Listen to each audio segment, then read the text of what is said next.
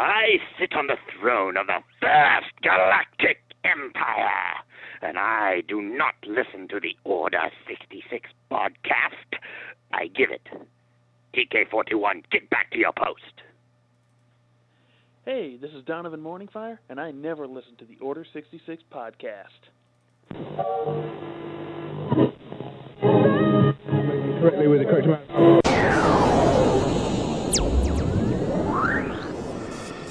D20 Radio, where gamers roll.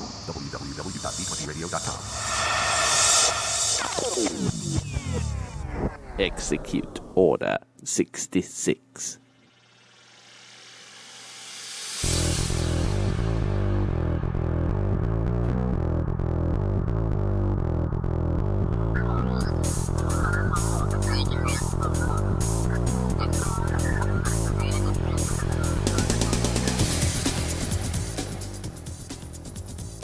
Greetings, Gamer Nation. Welcome back to the Order 66 podcast. This is episode number 20.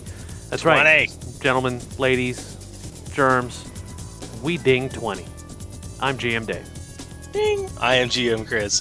What is up, Gamer Nation? What is up, GM Dave? Man, it's been a long weekend. We're both just got back in from out of town. Yes, indeed. We were in the um, we were in the planet Houston for Is my Houston, we have a problem.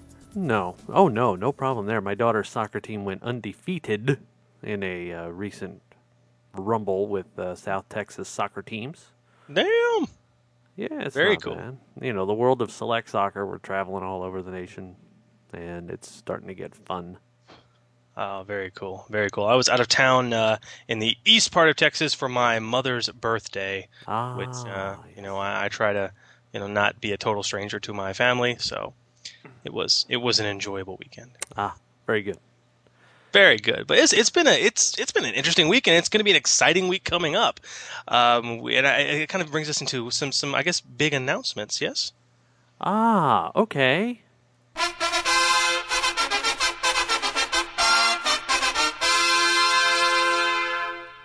New Oh, fanfare. I like that. I like that drop. I like that. Thank you. Friday, June sixth, 2008, next week, 4th edition Dungeons and Dragons hits the shelves. Wahoo. Uh, I really, really, really hope that it's as good as Saga.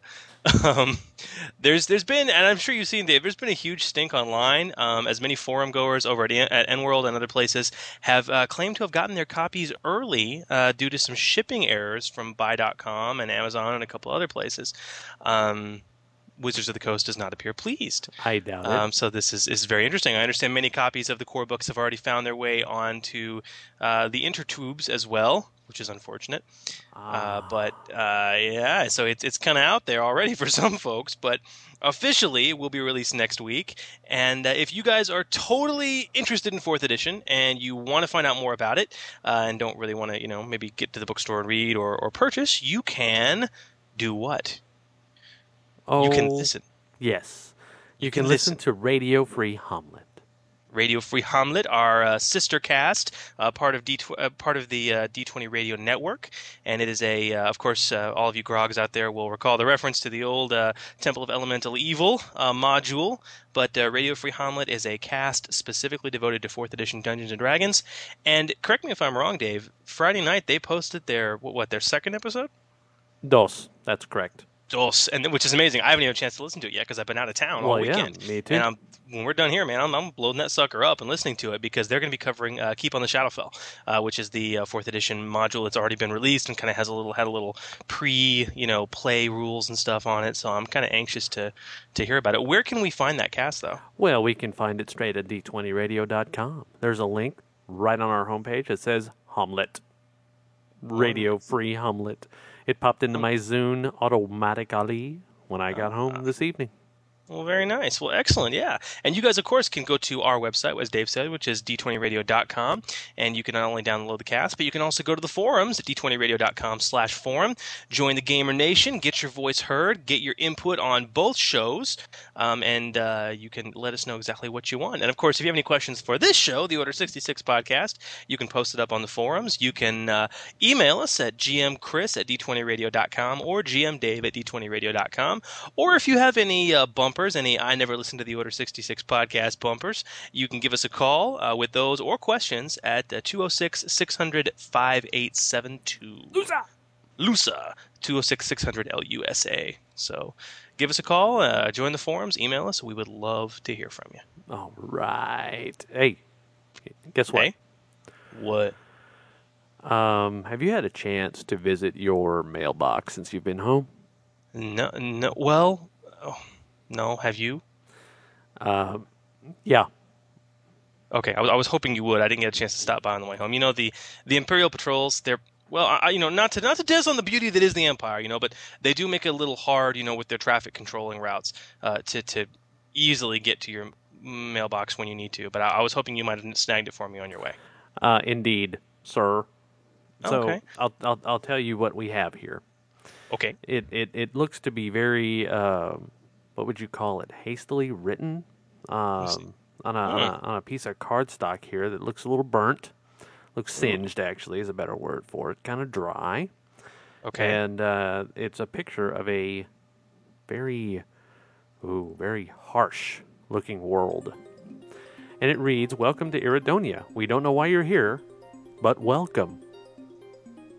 From across the galaxy, it's time for postcards from Commander Cody.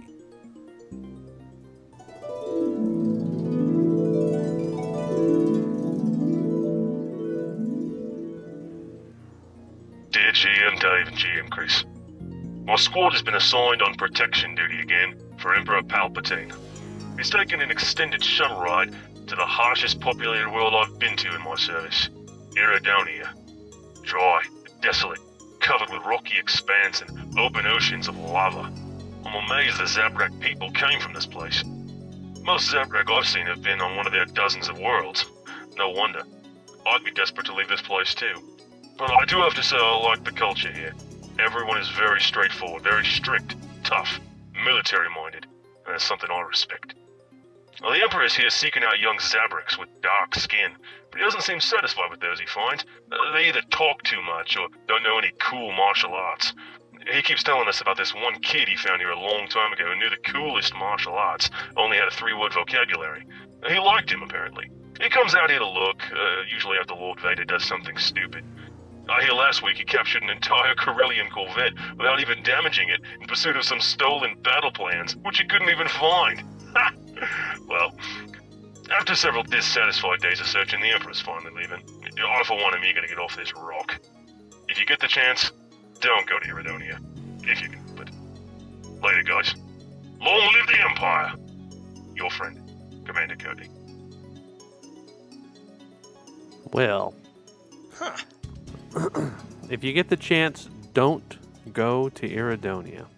If Cody has anything to say about it, wow. Well, I think it's good. I think it's good to hear from him. I'm glad he's doing he's doing well. You know, I um, you know, I'm, I'm very pleased that the, the emperor, you know, is, is spending you know his personal time pursuing his interests. You know, but there's there's times that I you know I.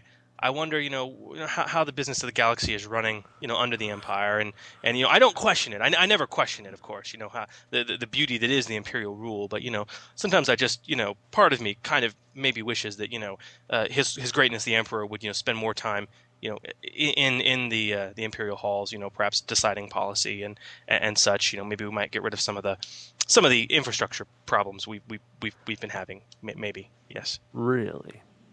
perhaps. But I'm not complaining. I'm not complaining at all. Of course, of course, you're not complaining, naturally. But we will have some complaints uh, on the forum later, based on the number of you knows that you just spit out. You know, like really for like sure. totally. All right. Well, let's get on with the show, guys. Let's get to some real mail. What do you say, Dave? What do you say? All right, scumbag, pay attention. It's time for mail call. Ooh. Well, Mail time to time to produce on the fly. Ooh, Um, okay. You want to do a phone call first? Hey, yeah, sure. Okay. All right, we got one. Here you go. It's a it's a two parter, by the way. Okay. So uh, let's uh, let's take these in order if we can. Here we go. Lay it on. Hey, TJ from Wolf Blooded Gamer. Got a couple questions this week. I was hoping you guys could help out my group with. No. The first one is regarding character races. I have a couple players that have expressed interest in playing Mandalorian and or Ichani and or Iridorian uh, characters. And for the uninitiated, those are all near human races that sort of have a reputation for mercenary and combat excellence in the Star Wars universe. I've offered to do things like give them extra feats uh, for Bad free, you know, to represent, you know, Mandalorians' combat prowess. But uh, seeing as they're soldiers and they pretty much want to focus on one type of weapon, that didn't really sound like the best option. So I was just wondering what you guys would uh, recommend for something like that. Should I just tell them you're going to get the normal human traits and you're going to like it, or should they get something extra? But one other question I had regarded was regarding starting player money. It seems like most first level characters start with a, a pretty paltry amount of money, even if you max out the uh, the dice roll for starting credits, unless of course they're a noble. And some of my players were complaining that the Jedi, if you start out first level Jedi, you get a lightsaber for free right away, which costs like 3,000 credits or something like that. And uh, they they thought that was kind of unfair because they can't really buy the weapons they want because they don't have enough credits starting out. So I've kind of been ruling that uh, all starting characters can have 3,000 credits to spend on weapons alone, just to kind of even the playing field, but they can't buy anything else with it. Do you think that's a good ruling? Uh, why or why not? Um, thanks, guys, and of course, as always, keep up the good work. Well, let me take a crack at this one. Go go for it. Which what do you, what do you want to hit first? You want I'm, to hit I'm, the I'm uh, going to take the second part first. oh the uh, starting credits? Right. Okay, well hit and, it. Man. and I'm gonna I'm gonna tell TJ that his gaming group has to go ahead and clean their regimes right now because they're a bunch. Well, never mind. All right. Your first level, for Christ's sake, you're not supposed to have a ton of money. So the Jedi gets a lightsaber. Wah, wah, wah. That's balance issues we're talking about here, pals. But he, he only gets forty percent of the starting money of like of a soldier. I mean, yeah, and that's I I don't know. I mean, as as the Jedi progresses as a character, I mean, unlike anything else, he can't buy better gear. Right. You know, I mean, there's that whole you know no material possession ownership thing. I mean, I don't know. If you're a soldier, you're all about better gear. I agree with you, man. I, I- TJ, I think your players are being a little whiny about this. Um, and honestly, I've I've never heard that complaint before. Never. Pussies. Um, it's kind of crazy. Um, I guess my suggestion, TJ. Um, I mean, I, to my, let me start by saying, I mean, to everyone, I think you should max out your starting credits at first level. Yeah. I do it. Uh, the RPGA does it. Um, if you're not rolling for ability scores, I mean, most folks use point buy. Don't do it for money. Okay, at least you know not at first level. Um, but I- don't think the problem is that the starting credits are too low. I mean, I mean, I- clearly, I think Dave agrees with me. The problem is that your first level players, your first level players, are expecting to be equipped far beyond their means. Guess what? You're not supposed to have the uber weapon you want at first level. Yes, I understand you're a Mandalorian. No, you can't have full Mando armor and a heavy repeating blaster Sorry. because you can't afford it. You're only first level. Um, you know, yes, I'm afraid you're going to have to make do with a simple carbine.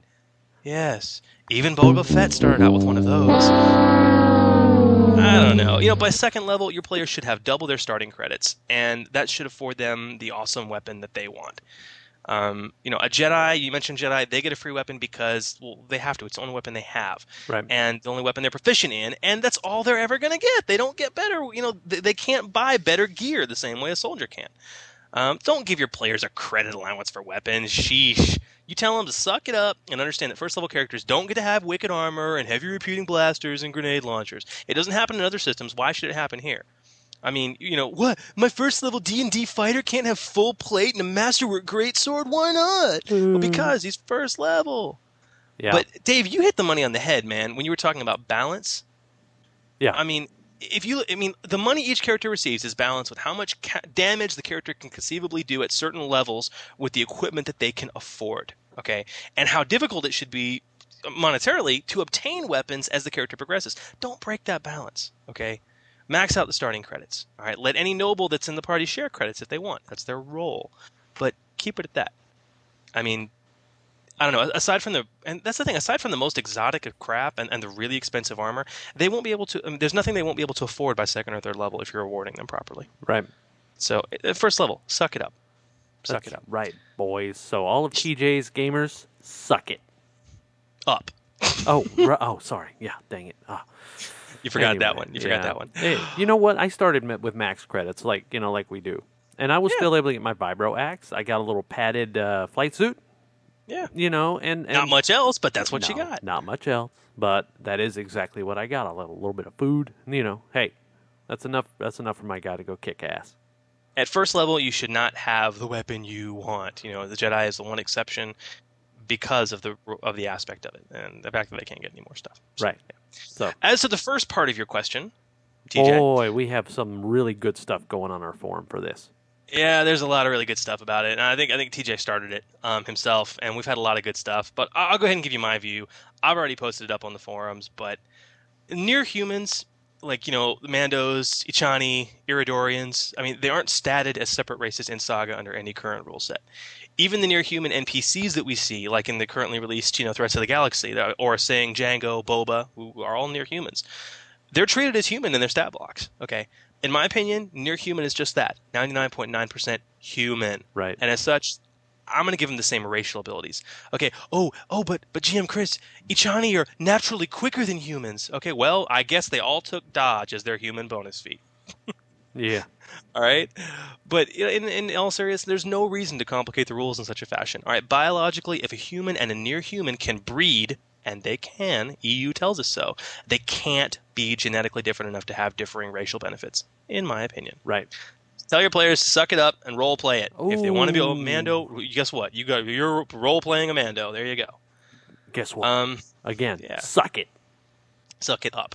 However, Oh, having sorry. said that, TJ, um, if you are insistent on giving the near humans different racial traits, okay, it's your call. You're the GM. But, and this is really, really important, you need to take away something for everything you give. You talked about giving them bonus feats. Well, okay, but you better be taking something away too. You give them a free feat, well, you then you remove the bonus human feat. Okay, if you give them a skill reroll or a free skill focus, then you remove the human bonus train skill. Okay, otherwise, near humans will be better than humans, and this not only doesn't fit the EU, but it grossly violates game balance. So, So my two credits. But thanks for calling in, though. Seriously, you always give us the best questions, TJ. Right. Much appreciated. Much Right. appreciated. Good to hear from you. All right. Cool. Awesome. Excellent. So, So you for that. did uh, y- uh, Yitzhak Rabin? Uh, oh no, never mind. Sorry, that wasn't. No, him. we had one other question uh, from Asak Yizrim. Oh, that uh, guy. Yeah, our, that's right. One of our posters on the forums. Um, and he actually had a really good question, and this has come up a couple times, so I want to cover it. Um, he asks uh, if a character with the linguist feat, uh, a noble or some such, raises his or her intelligence score and their modifier increases by one, does the character gain two additional languages? One is a regular intelligence based bonus language, and one from the linguist feat. Um, on a related note, if a character in a prestige class raises his or her intelligence and the modifier increases by one, how do they choose which skill to become trained in? Prestige classes don't have skill lists. Oh. So, good question, Asak. Good question.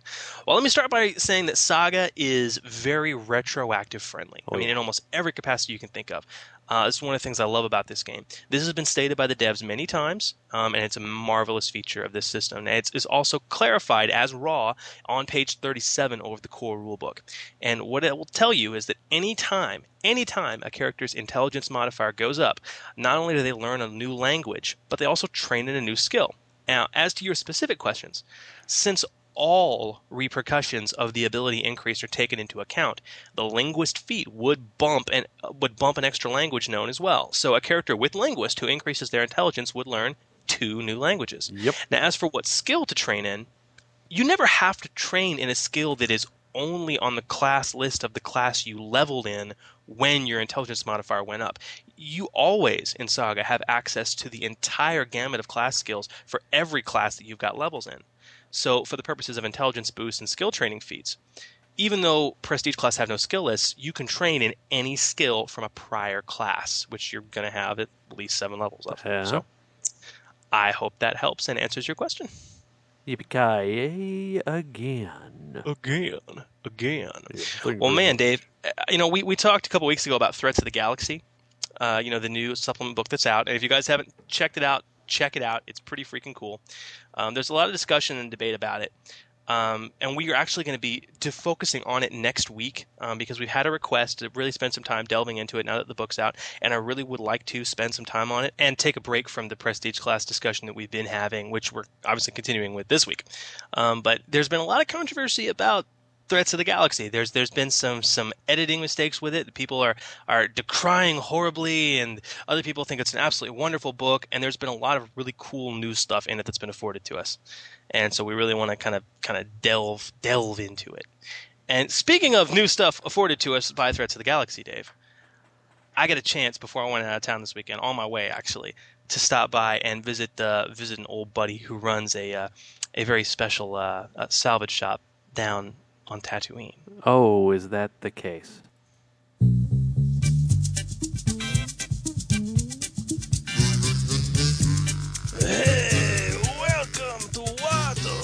This is Watto for Watto's Bargain Basement, and I want you to come on down to Tatooine this week for our big special sale. Tell them Jabba sent you and you get a free chance cube. Hey, we got the deals for you. Come on down to Watto's Bargain Basement. Hey, what do you know? Uh, Well, well, what did you find down there besides? Oh my gosh, is that, dude? Is that a computer spike? Oh, sorry. Okay, all right, check check this out, man. Okay, this is a computer spike.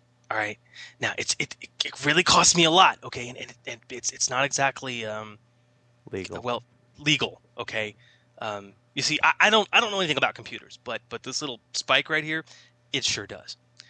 And uh, I was very keen to pick one up. Um, I mean, do, do you know anything about these? Yeah, I do. Highly illegal. Highly illegal. You can only use it once as a Yeah. swift action to improve access into a computer. and that's it. Pretty much. Uh, yeah, pretty much. Um, it's a little heavy. It weighs about a kilo. Uh, it, it's kind of a, you know, it's about the size of a little pad here, and you can kind of plug it into any system pretty much. But um, it makes its own used computer check um, with a bonus that it has, uh, which varies based on the cost of the spike. All right, now it's it's pretty pricey. It's fifteen hundred credits per plus two bonus that the spike has to its check. So I mean, you know, if you will drop willing to drop, you know, 10 G's, you can get a pretty amazing spike. You know, that'll definitely improve access.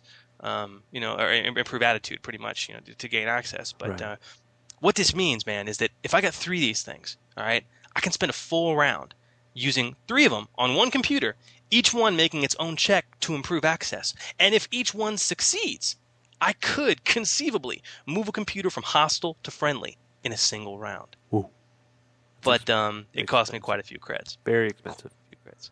And you know, but since I know nothing about use compu- you know, using computers, you know, it's really great for me. And uh, you know, some of my some of my buddies down, you know, in the the, the underworld of, of Tatooine, you know, with uh, with Watto's help, can, can can hook me up. And you know, if if I if I got the creds to spend and I really need it, there it is. Cool. Very cool.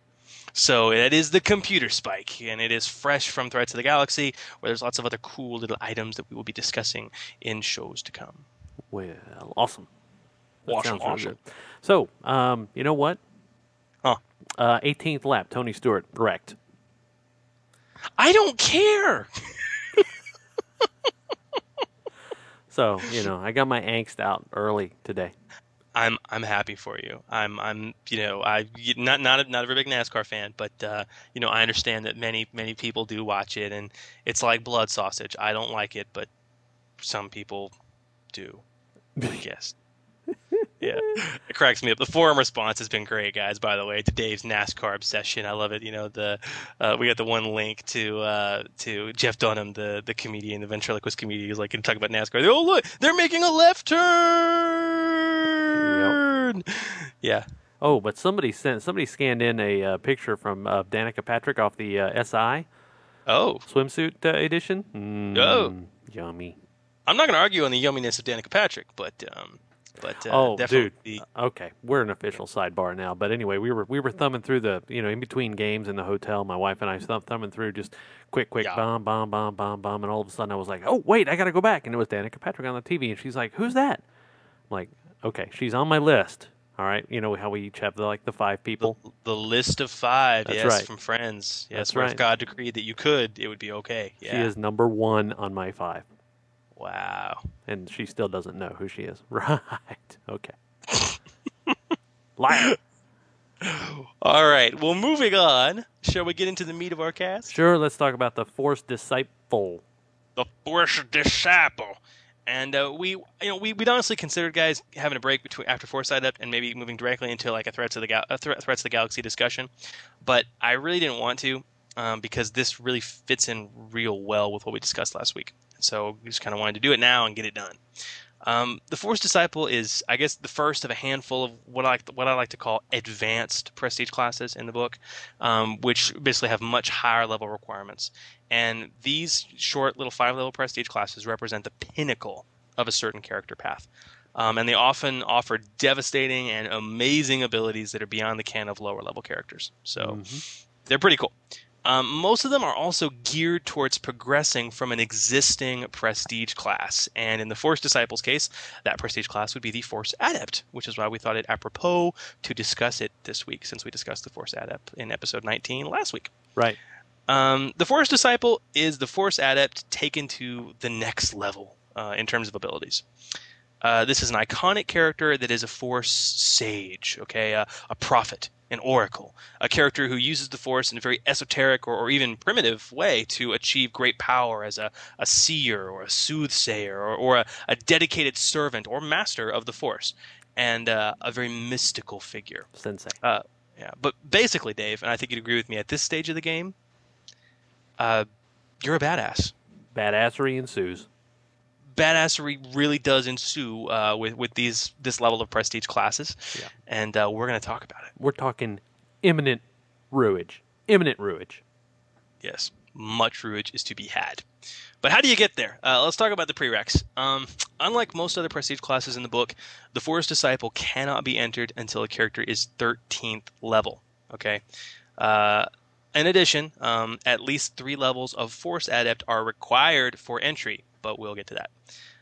Uh, it's also clear that the type of character that becomes a Force disciple follows a certain path and has a certain connection to the Force, and this is apparent through the requirement of a specific Force power known. This is the only prestige class, the only one with such a requirement. But let's look at the rest. Okay, very similar to the Force Adept. Train skills. You got to be trained and use the Force. Duh. Duh. I mean, again, if you're a Force user who isn't trained and use the Force, aside from a role playing reason, you really need to rethink your character. and since you have to have Force Adept levels to take this class, and that Prestige class has the same prereq, but you've already got to be trained. So, yeah. Feats Force sensitivity. Duh. Duh. just rewind the podcast, repeat what I just said about being trained and use the Force, and it, it works here too. Okay. Duh. Uh, talents. Ah. Now, this prestige class doesn't say that you need to have levels in the Force Adept prestige class. But only the Force Adept prestige class has access to the Dark Side Devotee, Force Adept, and Force Item talent trees. And since the Force Disciple requires that you know two talents from any of those trees, that equates to a required three levels in Force Adept. Uh, basically. should you say it or should I? Say it. Duh. Duh. Uh, so yeah, you gotta Oh. have three levels in Force Adept, and your first and third level will need to be spent taking talents, you know, from any of those talent trees. So, uh, Force techniques. You need to know one Force technique. Doesn't matter which. Well, again, your second level in Force Adept, which you're gonna have anyway, will provide you with one Force technique. Um, from a role playing standpoint, this represents your deeper understanding of the Force. So, Uh-huh. and lastly, force power is known. Now, we said this is the only prestige class that has a requirement of a known force power, a specifically known force power, and you have to know far seeing to access this prestige class. That's kind of odd, isn't it, Dave? Um, sort of, but I don't know. The Force Disciple that that kind of, to me anyway, that that I think it's it, it speaks to that whole higher order, that whole sensei, soothsayer. I, I, it's I a little odd, but yeah, you know, it, Absolutely, but it- it's kind of odd because we don't see that level of role playing requirement um, usually associated with the mechanical bent of a class, but we see it here, and I like it. I like it a lot. Oh, I love it. I love it. I mean, because I mean, far seeing is neat. Okay, to be frank, most players it's not their number one choice, and it can be very useful in a game, but it's just a very decidedly role playing bent power. Um, now, if you guys will recall from our Force Adept discussion, how role role playing heavy that class can be, this class is nearly the net, clearly the natural extension of that. And I mean, with all of all the force powers, far seeing represents, like Dave says, your, your ability to have visions with the force. You know, what, what I mean, what, what is it we said? Using it on using it on a higher level. Yeah, Yeah, know? exactly. Yeah. And I agree, man. It just fits perfectly with their abilities. So let's talk about those abilities. Um, now I don't know about you, but but when I th- when I look at this class, I I keep thinking of uh, of, of episode four, A New Hope, um, where uh, Uncle Owen talks about Obi Wan. He says, you know, Yeah. he's he, he's just a crazy old wizard, basically. And uh, although I don't believe Obi Wan had any levels in this prestige class, I think it fits rather nicely with the Yeah. the idea of it. Right. Um, the Force Disciples' abilities are very, very, very similar to the Force Adepts, but we'll get there. Either way, we're not going to rehash our discussion from episode 19, but rather we're going to focus on how those two prestige classes differ, and more importantly, how they build off each other. In any event, the various builds that you could focus on with the Force Adept, which we covered episode 19 last week, this prestige class will still let you continue with, just in a much better capacity. Much better capacity. So, the basics. Um, Dave, wh- what are the basics we're looking at here with this prestige class? Okay, basics. It is very, very similar uh, to the Force Adept insofar as you have a crappy base attack bonus Yeah. and a D8 hit die, which Yeah. well, It's not- it's know, not bad. It's not horrible, but it's not a D10 either. So you know. No, it's not. No, it's not. Um, the first time you take it, you get plus six to will defense, plus three to reflex defense, and fortitude defense. How about that? Well, by the way, um, many of you were quick to jump on us on the forums about this. Um, errata from episode 19, we kind of forgot to mention that the Force Disciple, uh, uh, excuse, uh, me, the Force Adept's defense bonuses um, include a plus two to fortitude defense as well as reflex defense.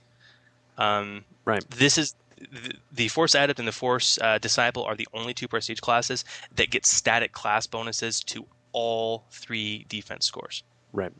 um, and that's that's pretty spiffy. Um, in my opinion, it makes up for how the other force using prestige classes outshine these two in lightsaber combat. So uh, that's that's pretty pretty kind of cool. Yep. Um, well, continuing with the basics, Dave. I mean, I know aside from the static stuff like that, at first level you get a few abilities. Um, what's that first one called? It's was it Indomitable? It is in. Uh, yeah, I didn't know if you were talking about Prophet or Indomitable. Indomitable. yes. Uh, okay, well, Indomitable. Congratulations. Um, at first level, you are now such a freaking badass uh, that you're simply immune to any and all mind affecting effects. Immune. Um, not simply immune to fear effects like the Jedi Master and the Sith Lord, but you're immune to all mind affecting abilities. Awesome. Nice. Very nice. Now, you mentioned the other ability you get at first level Prophet. Prophet. Um, Oh. holy freaking crap. Yeah. Okay. That's an HFC moment right there. Pretty much. Um, what are Destiny points, younglings? Now, if you really need a primer on Destiny points, go give episode 7 a re listen. We talk about it in D20 Docking Bay. Um, but the upshot, as you all know, is that they're the most powerful thing you've got in the game. Oh my gosh. So powerful, in fact, that you only get one per level. Well, guess what? Every level in Force Disciple nets you two Destiny points. That, by my twisted logic, makes you twice the badass. uh, in in my opinion, yes. So that's pretty freaking cool. You profit at uh, at you know first level. Basically, the as Dave mentioned, you know that role playing, you know higher level force aspect. You have a, a deeper understanding of your own destiny, and uh, get more destiny points to help you achieve it. Yep. Pretty freaking cool. Yep. Pretty freaking cool. Well, Dave, let's talk force secrets. I have a Um, secret. Now, every every most every prestige class gets an odd level ability that we talk about. This isn't really an odd level ability because you get it every single class level except your first. Okay, so from this five level prestige class, you're basically going to get to learn four force secrets. All right, force secrets are basically force techniques on spice. um, we, we covered force techniques obviously with the force adept last episode. Force secrets represent a far, far deeper understanding of the greater mysteries of the Force than what is attainable by most Force users and even seasoned heroes. Okay, there's only five Force secrets. That's it, just five. And you get And like I said, you know, you you learn four over the course of a, a full career as a Force disciple. Um, now, each one does nothing but allow you to spend Force points and Destiny points to modify your Force powers in some ridiculous way, and not a single one of them sucks. Okay, so let's talk about them. All right. What do we got first, Dave? Devastating power. Devastating power. Freaking awesome. Um, Fifty percent, dude. Fifty percent. At a minimum, okay, and uh, spend a force point, and you increase the damage of a damaging force power fifty percent. bam, off the bat. Now, if you spend a destiny point, okay, now that's not as big a deal with the prophet class feature. You double the number of damage dice you roll, okay? And yes, you can spend a force point and a destiny point on the same power, right? And bottom line, younglings, a dark side or force disciple with devastating power who just feels like spending a force point and the destiny point on your ass will average 72 points of damage by force lightning, okay? Average, not max, average. Or 90 points if he can hit you with a colossal move object roll. All right. Now that's if every die he rolls is a 3. Okay? so pretty unreal what Yeah. you can do. Hmm. Um, very cool. What's next? Distant power. Distant power. Yep. This is the one where you can you can increase the range of your force powers. By a factor Basically. of 10. Yeah, by a factor of 10. Spending a force point, increase the range of a force power by a factor of 10. You spend a destiny point anywhere in the same star system. All right. Uh, this sounds like the coolest thing ever. However, line of sight requirements still must be followed. Uh, which really does limit the broke-tastic potential of this force secret drastically. Yeah, In but what opinion- if you're sitting in a uh, what if you're sitting in a hangar with that's full of uh, like baddies coming towards you, and now you have a 60 foot cone for force slam? Yeah, that, that's about the coolest use of this, I think. I mean, line of sight, you know, 10 times your normal uh, range. Just spending a force point turns Force Slam into a 60 foot freaking cone. 60 feet! Cone! 60 feet. That's just, that's just, that's insane. 60, uh, 60 feet, 60 squares. Right, me. right. Um, that's like the entire map, 60 squares. Yeah. Um, yeah, totally unreal. What's next on the list? All right, boys and girls. Let's double our target count with multi target power. Oh, I personally love this one. Spend a force point to have a single target power affect two targets. Right. Spend the destiny point to have it affect one target for every four character levels you got. That's three people if you pick this up at 14th level, uh, four targets at 16th level, and five at 20th level. This is pretty shiny, Yeah. I would say. Um, affecting multiple targets with force grip or force lightning. Ouch. Um, you can also get very creative with move oh, object. yeah. Oh, yeah. It's very cool. And this has a special place for me because uh, a Force Disciple NPC who uses this secret to force stun your entire party into unconsciousness, that's always fun, isn't it, Dave? I have a bad feeling about this. yes, yes, it is. Took you guys hours to wake up from that. It was wonderful. Uh, well, what is the next one on the list? Um, quicken. It's uh, what? Quicken power. Quicken Power. Okay. This is not as impressive sounding as the others. This can actually lead to the most shenanigans in the game. Um, the consequences and actions of which you never really saw happening, and, and they're really close to broken stuff. Um, basically, you spend a force point to activate a force power that normally takes a move or a standard action as a swift action. All right. Spending a destiny point activates it as a reaction, i.e., whenever the hell you feel like it, not even on your turn. Okay. Why is this so rocking? Because, younglings, the entire game balance is based on a very important idea of rules that break actions into combats and rounds.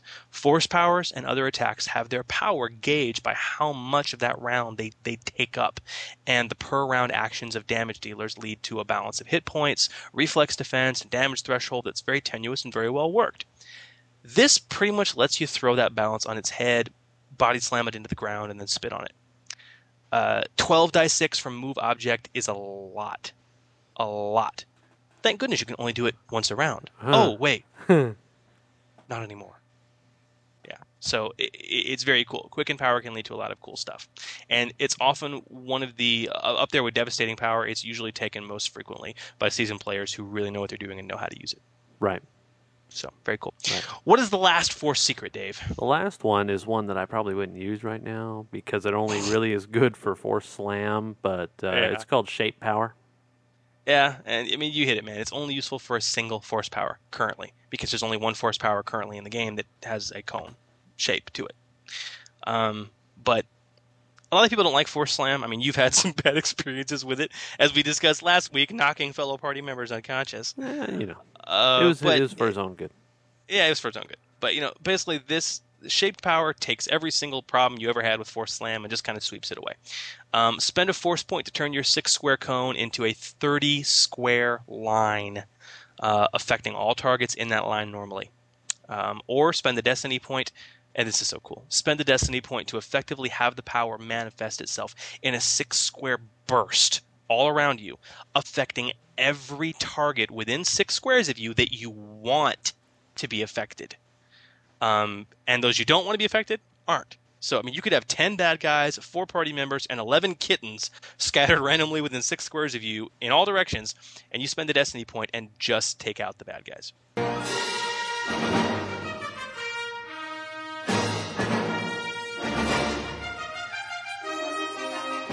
Okay, maybe it's not Death Blossom, but um, sorry, I had to pull out the old Last Starfighter.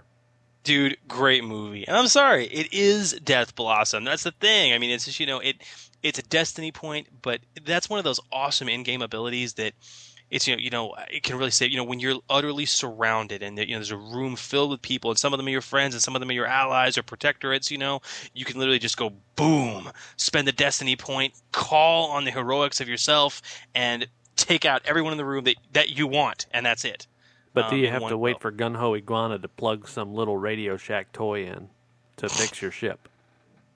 yes. Okay. yes. By the way i just want to say the last starfighter needs a sequel.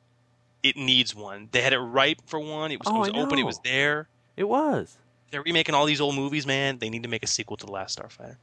That's right, because he and the girl go off into the That's stars, right, man. and you know, I mean, uh, They go off. They go off with uh, with Grig with with Gun Ho Iguana and, and you know yeah, dude. Sequel- man, I didn't even sequel, know. I didn't remember the name of that. And was that Amy Brenneman in that movie? yes, She's hot. she's very hot. All right, let us continue with the Force Adept. Okay. Okay. Well, those are basically um, the four secrets, guys. And uh, you know we're going to cover them now uh, because there's two other prestige classes that use them, and we won't be covering them again. We'll just be referencing back.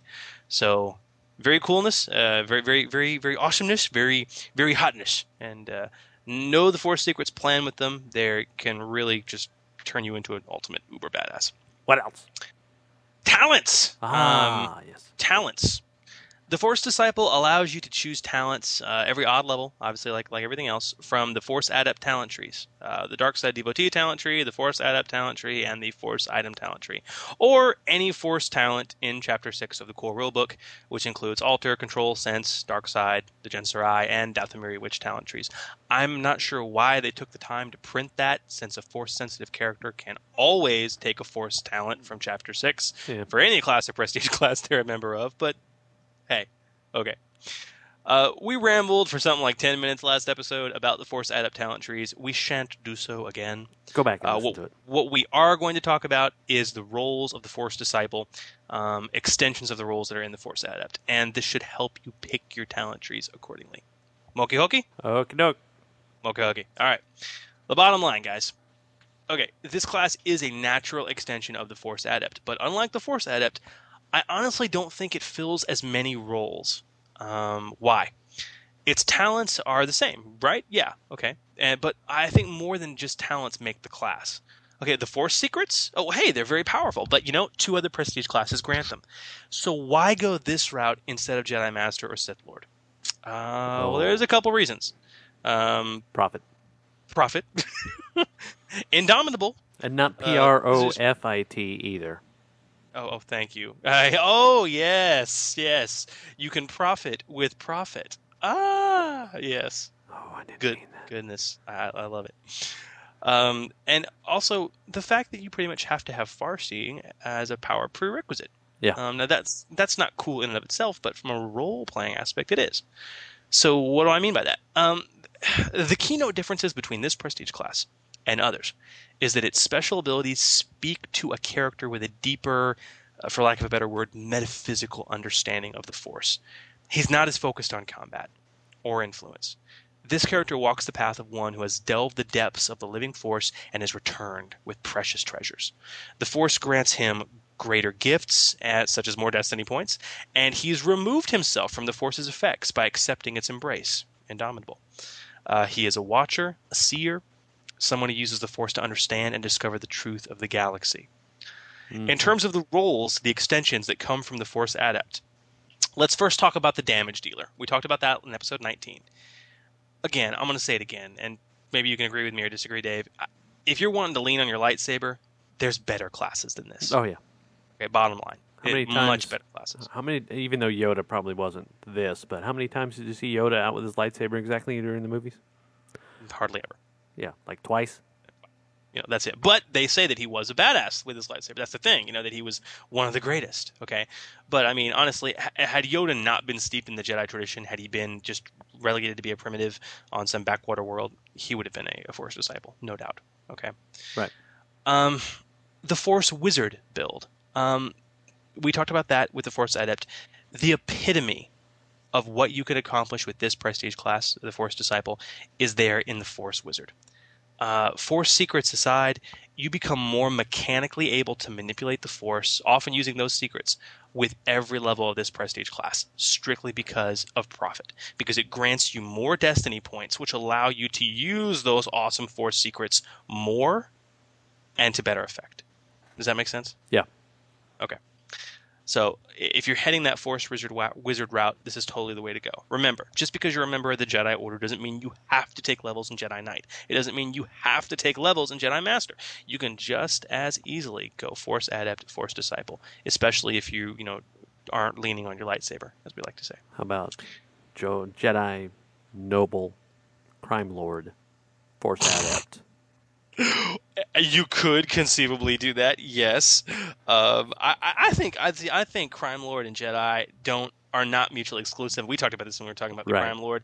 I can see like a Jedi investigator, especially Yeah. taking Crime Lord path. But I don't know, the, role playing a character like that that would definitely be a very uh, God, for lack of a better term, better term, lawful character, very uh, martially bent. You know, Yeah. someone who would follow the Jedi code strictly.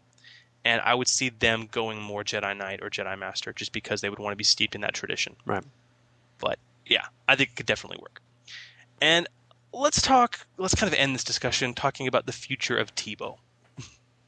Uh, last week, I regaled slash bored you with uh, the story of my favorite character of all time, uh, Tebow the Ewok, a definite primitive uh, who was all about the role playing. Right, Oh, if okay. you want to play role play that that mystic contemplative, or the all powerful tribal shaman, or the the wandering Jedi Master who has found the true mysteries of the Force, then this is all for you.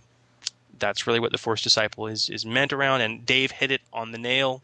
Uh, hit, hit the nail on the head right at the start of this talk when he said, you know, that it's all about that next level, deeper understanding of the Force. Um, right. Role playing wise, that's what this Prestige class represents, and all of its mechanical aspects are meant to emphasize that point. Right. Righto.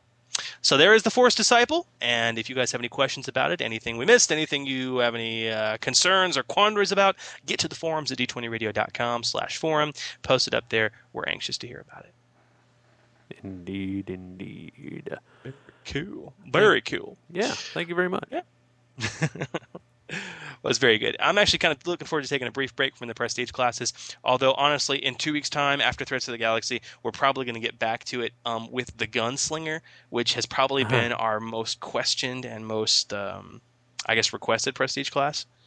So I'm I'm really looking forward to getting to that. Yeah. Total coolness. Well, where are we going now, Dave? I believe that we're going to place a phone call, or, for lack of a better term, we're going to attempt to get in touch with the oft, uh, shall we say, drunken, not at his post, TK421. Do we have to? Well, we don't have to, but Well, we I are mean, paying him. I guess. yeah, we're sending him a few credits here and there under the table, but Yeah. and we did All right. arrange, you know, to talk to him today. I guess if he's at his post. yeah, we'll see. All right, here we go. We'll try. TK421. Do you copy? Must be having a transmitter problem, of course. All right, we're going to go on. TK421. Hey, guys, how the hell y'all doing? That was your last chance. I'm, I'm sorry, man. I had to finish my beer. You know, I don't want to have a big burp on my breath when I get on the air with y'all. What's your brand of choice, by the way?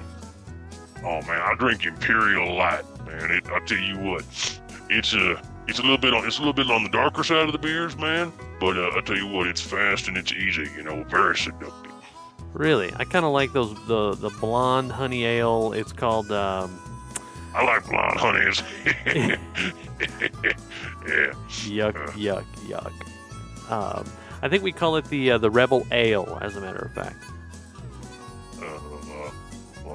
Don't- don't be saying that too loud, man. But honestly, I like that stuff too. It's pretty damn good beer.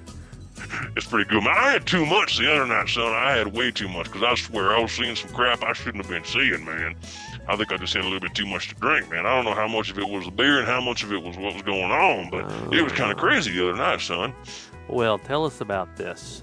Oh man, we was out on patrol, man. We was out on patrol on some backwater planet, man. I really can't tell you the name of it too much, but any event, man, I'll tell you what. We got a report or some guy saying there was a dude out there with, if you can believe it or not, a lightsaber, swinging it around and doing all kinds of practicing the moves and swinging zoom, zoom, bang, bang, bang, bang, doing stuff with it, you know. So uh, we we laughed, but you know, with pro- procedure and protocol, we had to take the unit out there to go investigate, right? Right. So we get out there, man, and we see this old boy, man. I swear to God, he had to have had one on him. I saw it all glowing in the dark and stuff. You know, like a big old glow stick, man. But, hmm. you know, again, I had a lot to drink. So did the rest of us. But we were taking pot shots at it, man, and he was just batting them away like he was out at the Wrigley Field, man. Just boom.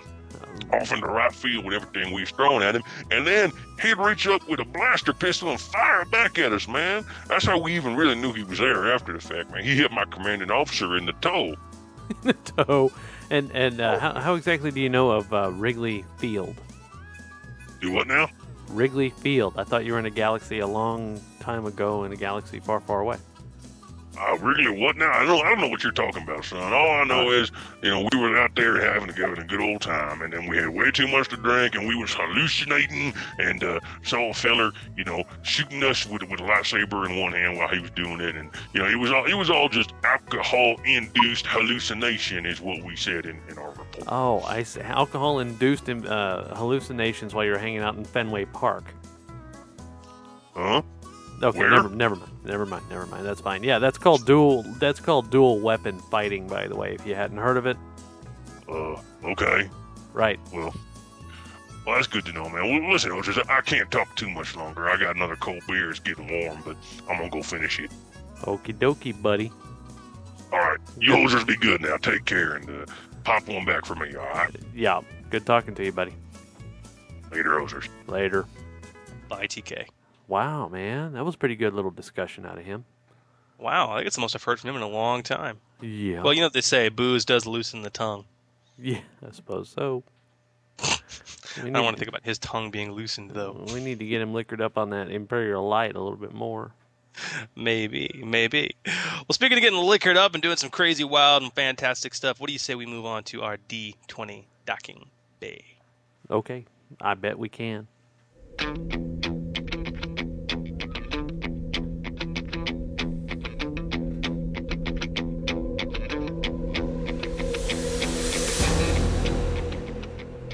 D20 docking bay, hosers. When it don't be making sense, we be making sense of it.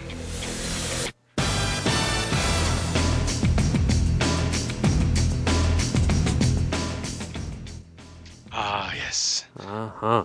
Ah, welcome to D20 Docking Bay. Um, this is uh, thanks to uh, two of our posters on the forums, uh, Duncan, aka Vader Son, and uh, also another one of our posters, LB4000, uh, who both brought this up in differing respective threads. So we're going to cover it. Okay. Very cool. Um, this is an interesting question I've seen come up in several games. So let's talk about deflect and redirect in conjunction with dual weapon fighting and other attacks. Um, to kind of uh, break it down quickly, uh, Vader Son in his thread, uh, his his post, he asks, he says, "Hey gang, uh, this came up last night at my Dawn of Defiance meeting. I also have thought about it for a while. Suppose a character has a blaster pistol in his right hand, and he's got a lightsaber in his left hand. He has deflect, and he's proficient with both weapons. He doesn't have any dual weapon mastery feats. Can he shoot the pistol with no penalties?" Can he then deflect blaster bolts with a lightsaber? What if he has redirect shot and he now wants to use the lightsaber to redirect a deflected shot? What if the weapons were in the opposite hands? Uh, the basic idea is that a character only attacks with one weapon, the pistol, and then uses the lightsaber for deflection. Is the Ah. character fighting with two weapons? Nope. Oh, sorry. Go ahead. Oh, well, you- you're pretty much right. Um, now, now, yowza, yowza, yowza. This this is a little bit of a toughie. Okay. Um, many folks weighed in on it over the over at the forums, and, and now let's let's talk raw, let's talk some common sense, and let's talk some GM discretion. Okay. Let's start by doing a little brief review of some dual weapon fighting basics. Now, we already covered dual wielding in the D20 Docking Bay of episode 15. I'm not going to repeat it. I just want to note something very specific. Penalties associated with dual wielding are only mentioned when you attack with both weapons, and only when it's on quote unquote your turn. All right, this is clarified in the descriptions of dual weapon mastery feats on page 84 of the core rulebook. In addition, a full round action, which includes dual weapon fighting, represents all the actions on your turn per page 154 of the core rulebook. Now, take that thought, set it aside, we're going to come back to it later. Let's take a moment to understand deflect and redirect shot. Okay. Before we compare these lightsaber talents to standard attacks with said lightsaber, or with a blaster for that matter, let's clarify them. Deflect. Okay, this is not an attack. It's not even an attack action. Okay, it's not even a standard or a move action for that matter. Deflecting is a reaction, i.e., not even on your turn. And it's a skill check. Right. A skill check. That's okay? why I said no so quickly. Yeah. Use the force check. That's it.